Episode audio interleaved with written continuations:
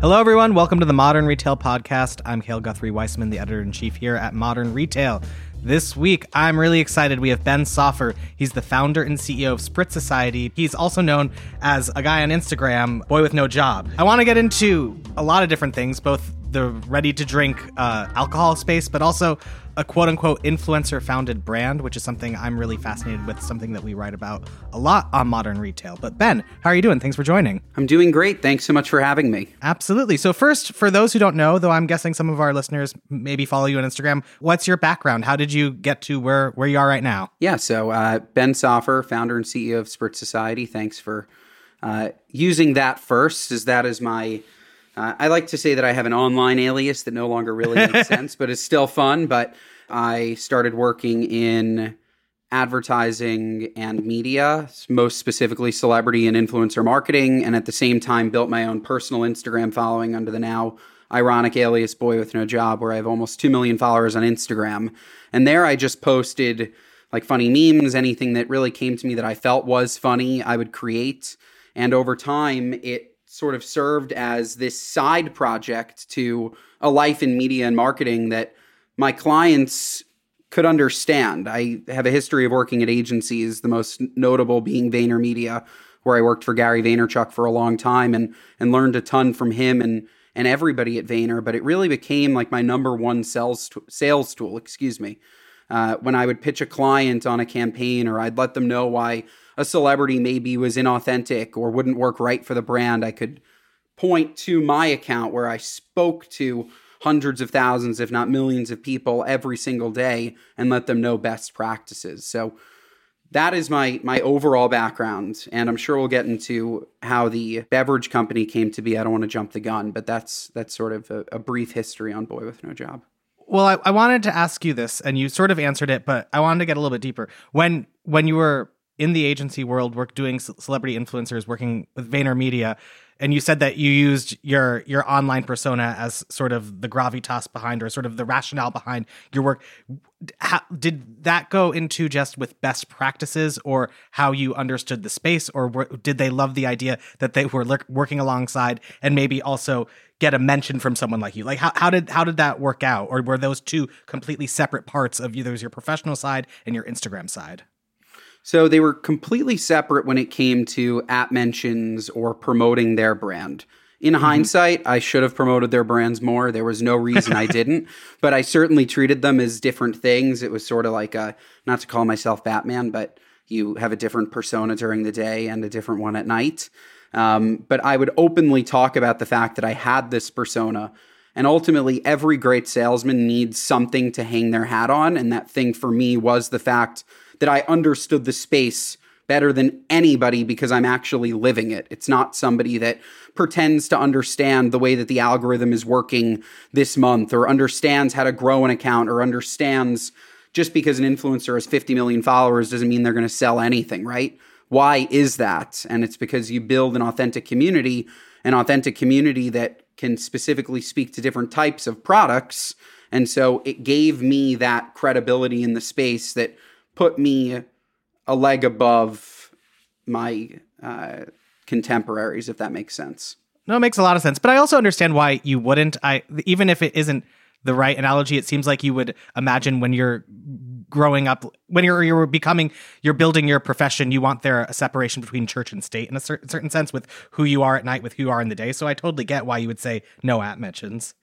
Yeah, they never even asked, um, and it's something that in hindsight, again, I'm such a huge fan of, and I hope brands don't see this and just think that I'm going to give them free stuff. But I'm such a fan. I'm such a fan of promoting brands that I love without them paying me because if there is the right moment down the road for me to partner with someone, it's so much more authentic if I've spoken about them before, as opposed to a brand just coming and saying we want to tap into your audience.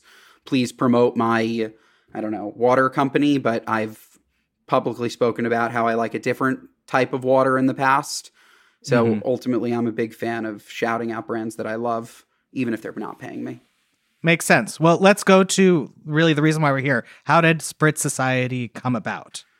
So it all comes back to authenticity, right? And the ready to drink category, alcohol in general, is unbelievably saturated. It seems like everybody every other week is launching a new celebrity tequila. And that's because everybody read the same piece of white paper that told them that agave farms are available for one to purchase. And uh, if you want to start a tequila, you can. And what that led to was just inauthenticity across the board with people launching products that either they don't drink or don't make sense for them.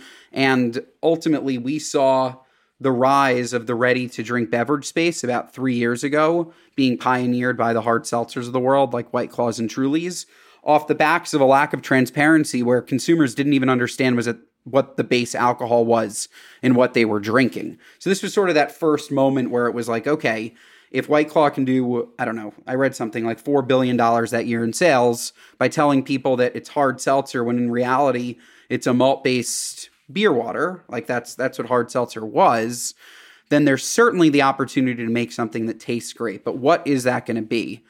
Is it going to be a vodka base? Is it going to be a tequila base? Is it going to be a wine base? And we knew that again, reading something that somebody put together based on industry trends that anything that you read on industry trends is going to tell you the trend from last year right? Because nobody can predict what's going on today and nobody nobody can talk about what's going on today and predict what's going on in the future.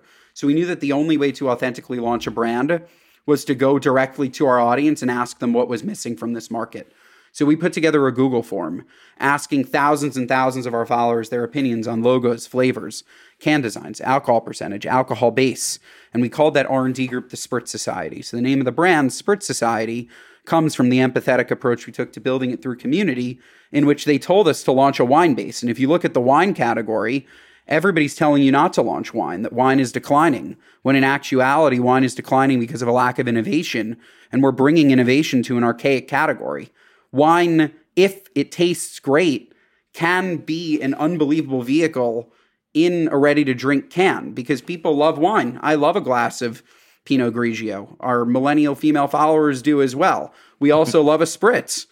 But ultimately, why should we have to go from a glass of wine to a vodka based hard seltzer? Why can't we go from a glass of wine to a wine based sparkling cocktail that actually tastes great?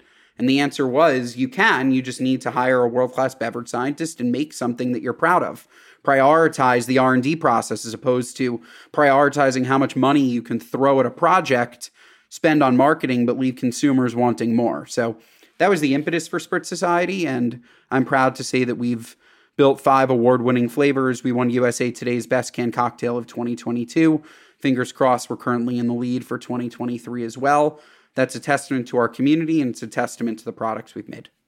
So, walk me through the timeline. You made the Google form, you started the community, you asked for their, you know, their feedback, and then you you went to R&D to make a product. How long did this all take from start to when you had something you could actually sell? It's a great question. The brand launched August of 21. We sent out that Google form 9 months before that. So, we're looking at maybe late 2020 and it took us about nine months through the mail during COVID. You couldn't go in person and try samples of products. You yeah. had to send in your feedback, wait for something to come in the mail. We worked with somebody that actually doesn't live in the United States. So they had to clear customs every time. And so that mm-hmm. process mm-hmm. took a little longer than I think it needed to. But rounds and rounds and rounds of approval um, from their feedback to product that was sellable. So with a wine base, does that and this I should know the answer to this question, but I don't. Does it have to operate by the three tier system, or do you bypass that? So it's it's a unique quality of wine, and one of the reasons why we launched or were excited to launch with a wine base was that you can avoid the three tier system direct to consumer. So, direct to consumer, we own our own licenses, we ship to 46 states.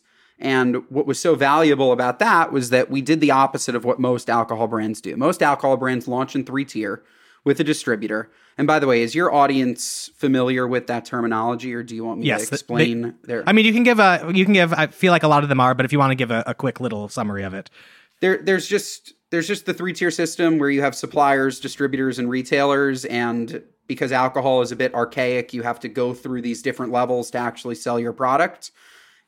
if you are wine, you can operate the way that any other Shopify site operates as long as you have your own licenses and you have your own winery, which we do. So, Spritz Society is able to ship and gather first party data on its customers from day one which allowed us to then methodically open wholesale markets and not just go national. What we found is that brands often on day one say, I don't know who my consumer is. I don't know where we're going to get pull. So let's launch nationally and figure it out in real time. And instead, what we did was we did that, but online, and then took the top 10 states from a direct to consumer perspective, went back, brought on distributors, and launched retail. So to answer your question, we do have to go through the three tier system for what will be the end result of this brand, which is a wholesale business. But to serve as to we use direct to consumer now as a flywheel for retail. So if you want to order it online and you don't live in a state where it's available, you still can do that. But ultimately, direct to consumer is priced completely differently. Uh, and that's not us just collecting margin. It's very, very expensive to ship product in the mail. I'm sure I don't have to tell you that. Alcohol is heavy. So a four pack online, for example, is $20, but in store it's $12.99. So my hope is that the California customer decides not to buy the four pack online, rather, they choose to buy it at Bevmo or they choose to buy it at Total Wine or Whole Foods. Because uh, I'd rather support the retailer than our own Shopify site. I wanted to ask because I love that you launched DTC. That's something that we've seen other spirits brands do, some with success, some without success. But I feel like you had like the backing, you had the community, but you also had your like social account. Do you think it is possible to to launch that way, or were you just in a really advantageous situation where you had a, an audience built in that was going to give you that direct sales feedback? It's com- it's completely impossible to launch a direct to consumer alcohol business without a community behind it. It doesn't need to be your own community. You can partner with a celebrity that's authentic, that leverages their community. But to get your name out there would cost you so much money. And the price it takes to ship alcohol, I think it's completely prohibitive, personally. Got it. No, that makes a lot of sense. And it's like we're seeing so many celebrity or influencer founded brands these days. And I think it's sort of using that thesis. Some are better thought out than others, I would say, or they, they think if they tap put a name onto a brand, it's going to suddenly work. But I think of that course. goes back to what you were saying about authenticity. Yeah, um, and ultimately, it's so it's so much less expensive if you have a community. Then you can get people to try a product online without ever experiencing it in person because they trust you and your credibility. Versus if you don't have that community, there's no lever of credibility that's going to educate you on why you should give this product a chance unless you're dumping money into paid media and then you you could win or you could lose. And even those that win are caught in this rat race of I need to spend 200 grand to make 250 grand and how sustainable is that? And then all of a sudden Apple or it's like somebody can just Facebook can just pull pull the curtain yeah. out, right? And you're yeah. and you're done, right? So I think community is unbelievably important at the core of building a brand. And if you can use an adjacent community to fill out the funnel of a new brand community that you're building, it gives you a huge leg up for direct to consumer. Can you talk about your initial forays into wholesale distribution? Were when you were meeting with, you know, a major distributor, you know, were you talk were you pointing to your DTC sales and, you know, your community statistics to show that this would have the legs to stand? How were you able to to do all that? Yes, and I'm happy you brought that up because the other thing that direct to consumer gave us was credibility for wholesale. Because without it, the space is so crowded. Distributors every single day are saying no to thousands of RTDs because everybody is looking at what we're doing, for example, and saying, oh, I can do that. I can make a product. I can get distribution. Look at the multiples on exits. Everybody's looking at the exact same thing, right? And so ultimately distributors have to look at products with a far closer, more keen eye and say, is this something that if we help place it on shelf, will it move? Because if not, we just wasted our time.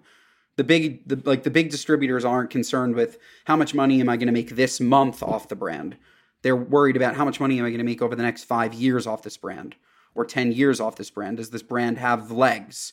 So ultimately, we took the direct to consumer data, for example, that said that 20% of our audience was buying from New York. We then went to Southern Glazer's, our distributor, and we said, look, we already have proven sales in this market. When we go and turn it on with you and sell locally into independent liquor stores, on premise venues, stadiums, it's going to pull because the audience is there. On top of that, we are going to support these retailers with meet and greets, with events, with parties, with social promotion, with all of the non traditional ways that you can pull levers marketing. And on top of that, we're going to support it with a regular marketing budget for point of sale materials, for tastings, for whatever it may be. There's no substitute for traditional marketing, but there is a special sauce that comes from having social platforms that makes you more attractive to retailers and ultimately allowed Southern Glazer's, for example, to feel comfortable in taking us on. I wanted to ask about that. So uh, let's use the New York example. Did you have to tweak anything in terms of the actual product or the packaging or the aesthetic in order to make it palatable or I don't know if palatable is the right word, but to make it so that it spoke to a more generalized audience than, than people who already knew what they were ordering? Or did you do these sort of on the ground marketing campaigns? And if like do you think that's scalable? I guess is the, the second part of that question. It's scalable through authentic communities. So ultimately it's making sure that if you don't know who I am or Claudia is, that we continue to surround you with ambassadors that are relevant to you so that you always have a touch point that's relevant for the brand. And I'll give you an example. Uh, two months ago, we launched, or maybe it was last month, we launched a collaboration with Lauryn Bosstick. She owns this, she is the Skinny Confidential and owns Dear Media. We went to her community and had her ask her community, what flavor Spritz Society do you want me to represent? They picked pink lemonade. We dropped pink lemonade. We sold out of pink lemonade in 48 hours.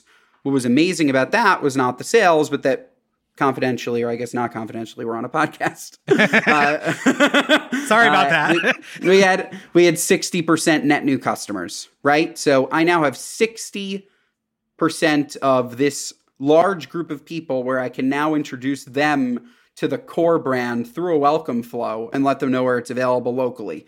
And now people will feel that new cohort will feel a connection to Spritz Society because of Lauryn. And we're going to continue to do that.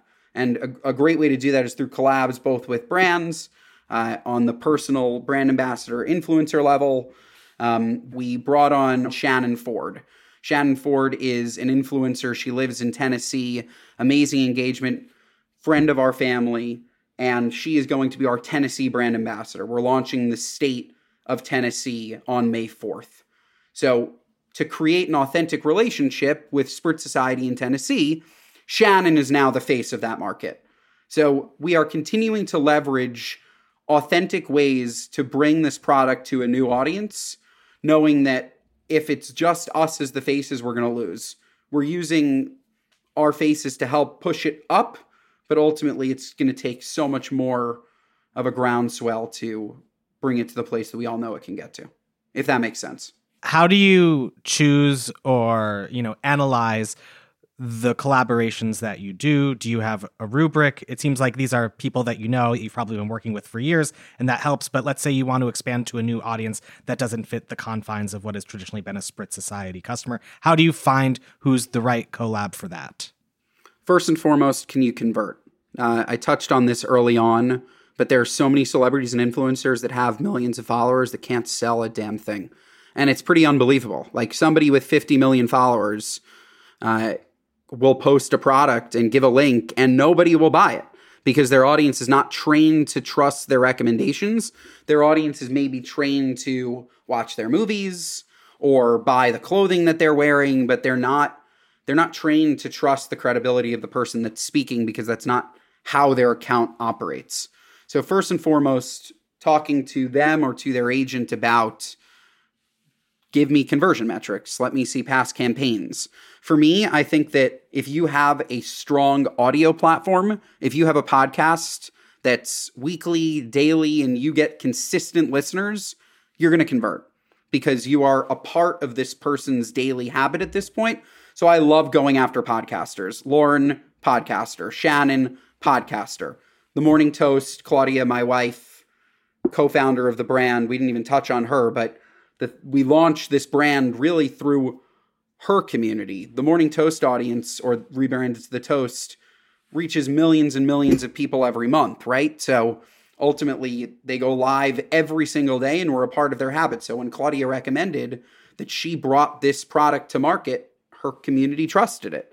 And we delivered on that trust by giving them a great product. But if I were to, and when we do expand into new audiences, it'll be looking at ideally you have a strong podcast, you convert when brands pay you, and you're relevant. You post frequently, your engagement is high. And I can spot, as I'm sure can you, fake followers, fake engagements, fake likes all day. All that you have to do is go through the comments and see what they're saying. And ultimately, it's just buying into that real audience and making sure that the person that's promoting it is authentically drinking the product. So we introduced Shannon to the brand months and months and months ago. Last weekend, she was drinking it at Stagecoach with Claudia because it's in the house. Like we actually drink the product. So when our friends and family are around it, they also drink the product. So she's a great fit. Uh, but needless to say, that new person and that new audience would need to find an authentic way. They, they would need to like the product. It would need to be authentic to them. Got it. Got it. Makes sense. Are you in eight states right now? Is that correct? Yeah, we're well. By the time this podcast comes out, we'll be in nine. Nine. Uh, Got it. So, nine nine wholesale states: New York, Florida, California, Texas, Georgia, Alabama, Massachusetts, Illinois, Tennessee. Wow, that's good saying that off the top of your head, although I'm sure you think about those a lot. I, I literally looked through the map in my head. I'm like, don't miss one as you climb up from the southeast in, into the northeast and then over to Tennessee. But Well, I was going through the map too, and I was like, oh, it's only New York. And then I zoomed in and I was like, oh, it's New York oh, and Massachusetts. And That's great. And, Ca- and California, sorry. on the, all the way on the West Coast by itself, California right now what's the distribution or like where are you seeing the greatest velocity of sales growth? Is it on the wholesale accounts or is dtc still king or sort of how how is that makeup going now that you're you're going head full into um, wholesale? 100% wholesale and the main driver is grocery and will continue to be grocery. Grocery is where you're looking for this product. Uh, big box eventually will be great as well. Uh, we are launching in 70 Walmarts as we speak. Again, this news will will be public, but 70 Walmarts in Florida, um, which we're very excited about. Target is a brand that circled, or a, a, retailer that circled that we know would be the perfect fit for this brand. Uh, but today it's grocery. Our number one account in the country is HEB, the largest independent grocer in the state of Texas. Um, we were fortunate enough to get cold box placement in 200 of their stores and are flying. Um, it's it's just the right demo. It's the right placement for the product. A lot of it has to do with are you visible to the customer that's coming in and looking for it? And we are properly merchandised in HEBs. We're also doing a ton of tastings. Again, I mentioned that social does not change what you need to do from a traditional marketing perspective, and liquid to lips is still king. If you have a great product and somebody tries it, they're going to take more of it home. Um, and so we found a lot of great success specifically in HEB doing tastings. How do you ensure that you get the right merchandising placement? Because I think this is a, a, problem, and you're you might be unique because you had a little bit more power behind you than maybe another startup brand. But I know so many companies that they they had a Walmart partnership, they had a Target partnership, and this was great. But then suddenly they were placed in this really awful aisle, and then it didn't sell through. How do you approach that? Well, one well, I'll let you know if that happens. but but but but based on you're the not, shelf, you're set, not healthcare yet or, any, or anything no, like that. No, ba- based on the shelf sets that I've seen, I think that uh, we're we're gonna have fine placement in Walmart. That said, often young brands think that the distributor is gonna do their job for them, and they won't. It is 100% on the brand to have area sales managers in these markets whose job it is to make sure that not only are you properly merchandised, but that you know the store owner or manager by name, that there is some one to one connection with the store. Because if there isn't, then there is no reason to pay attention to you. And working every single day with the, not the higher ups at the distributor, but the distributor reps and making sure that the reps who call on those accounts know, okay, sure, I have to think about Constellation. I have to think about Pernod Ricard, and I have to think about Diageo, but I also have to think about Spritz Society because they're really great people. They work really hard. They're working the market every day. And I want to support the growth of their young brand. But if you're founders that sit in a completely different state and don't have anybody on the ground to help motivate the distributor and the retailer, you have no chance. Um, and we were fortunate enough from day one to have really great advisors that told us okay, maybe historically the distributor has been the one to build your brand. They don't do that anymore. Mm-hmm. Distributors will not build your brand. Distributors will help take the brand that you've built and make it beyond your wildest dreams successful, but they need a nucleus. And you need to build that nucleus yourself for the first bit. What does expansion look like? You mentioned new flavors, but like, is is it always going to be sort of the core beverage in the can, or h- how do you see that changing over time? So the goal, first and foremost, today is being laser focused on building the Spritz Society brand to be a household name amongst sparkling wine cocktails. Um, so can we build that brand to again be completely separate from its founders, from its ambassadors, where you see Spritz Society and you immediately associate it with premium canned cocktails. From there, we could innovate into really any other sector that we want within beverage, whether that's non-alc, whether that's bottles like 750s, whether that's tap, whatever it may be. But for today, the focus is on building out within this category that has an unbelievable amount of growth opportunities um, and becoming a household name. That's the focus I, today. I, makes sense. I wanted to ask one thing, and this is sort of left field, but I had in my notes. Um, I saw that you guys have done some interesting. I don't know if this is the right word in the industry, but like concessions partnerships, like with uh, on transportation. So with Blade and with United, is that correct? It is. So, yes. what? How do you? What is your thesis behind those? Are those just sort of top level branding? I assume they don't sell through that much, though. Maybe I'm incorrect about that. What? What? What is the thesis behind doing that type of partnership? So what's unique about our brand is that we are both a an alcohol company and a media property. So for United, most people have to pay for play. I can tell you with full confidence that we did not pay for that. We promoted that we are sold on United Airlines. We drove a millennial customer to United that they would have needed to have paid far more than the cost of my product to acquire. And we demoed it and we took United flights. And ultimately, it was a bartered relationship building opportunity. But if I was to have to pay $100,000 to be sold on United Airlines to return $5,000 in revenue, I don't think that it's the right opportunity for a young brand at all. Blade, on the other hand, I think is a very unique opportunity if you are going deep into the markets that they serve, because Blade is a premium experience. We are a premium product. We are available for sale in New York. We are available for sale on Nantucket, in the Hamptons, in Palm Beach. So, working with them to connect the dots to a premium customer, we found value in.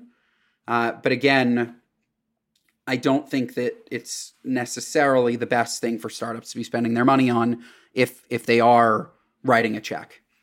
Got it, got it. Well, we're just about running out of time, but I have a couple more questions for you. One is how long until you think it'll be available nationwide? It all depends on that partner. Um, so I mentioned Walmart, I mentioned Target. If there's a partner that wants to take us nationally, then we will go national.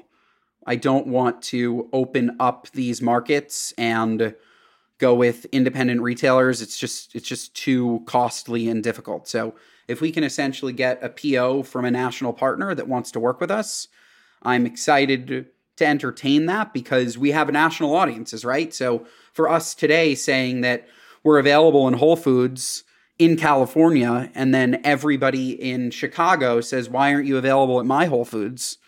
we'll talk to Whole Foods. it's yeah. not it's not it's not up to us, but we have a national audience that should we be able to leverage that would become even more powerful uh, if we're not just targeting the 10,000 people here, 10,000 people there. If we can speak to millions of people at once that can actively go in store and buy it. So it all depends on that partner. But when that partner comes, we're excited to take advantage of that opportunity. All right, excited to hear when that happens. And then I guess let's talk about this year specifically. You have Tennessee, I think you said, coming up. What are the big goals you have for the next 12 months to come? The big goals are to get into more grocery, big box, club like Costco, BJ's, etc., and really get this product in front of our consumer where they shop.